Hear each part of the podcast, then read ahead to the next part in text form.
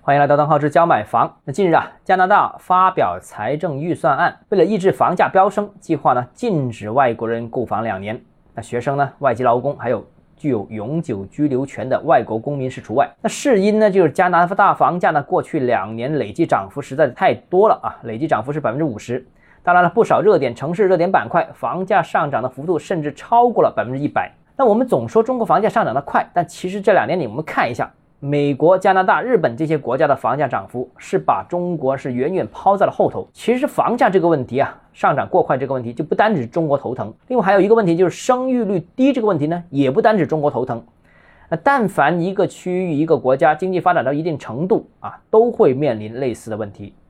那从以往的经验看，那各国当然也会尽各种努力了，但整体的效果都不会太好，又或者说只能延缓这种趋势的发展。那比方说像生育率这个问题啊。我们呢就习惯把责任推到高房价头上，说因为房价太高，大家不敢生孩子了。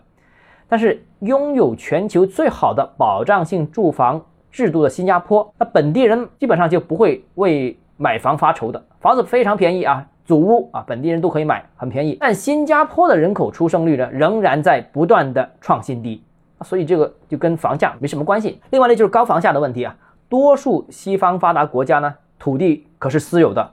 可是可以自由流动的，而我们国家呢，土地只有唯一一个供应商，那这就是地方政府了。那国外长期都有房价上涨压力，那更何况在土地垄断的国内呢？